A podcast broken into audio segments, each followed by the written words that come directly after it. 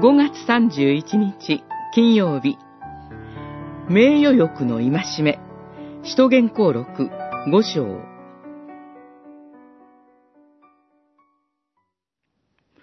ペトロは言った。アナニア、なぜあなたはサタンに心を奪われ、精霊を欺いて、土地の代金をごまかしたのか。あなたは人間を欺いたのではなく、神を欺いたのだ。五章、三節、四節。バルナバは畑を売った代金を教会に献金しました。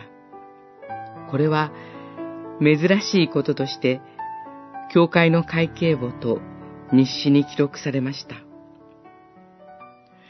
アナニアとサフィラ夫婦は、バルナマの名声を羨みました。私たちを皆から尊敬されたい。その結果、この事件が起きました。ここから様々な教訓めいた説教がなされます。しかし、この事件が聖書に書かれたのは、回帰を教えるためではありません。教会には最初から偽善があったと言いたいのでもありません。私たちの金銭欲を戒めるのでもありません。それでは、何のために記録されたのでしょうかそれは、名誉欲を警戒せよと言っているのです。私たちは個人であれ、教会であれ、他人からよく思われたい、尊敬されたいという本能的な欲望を持っています。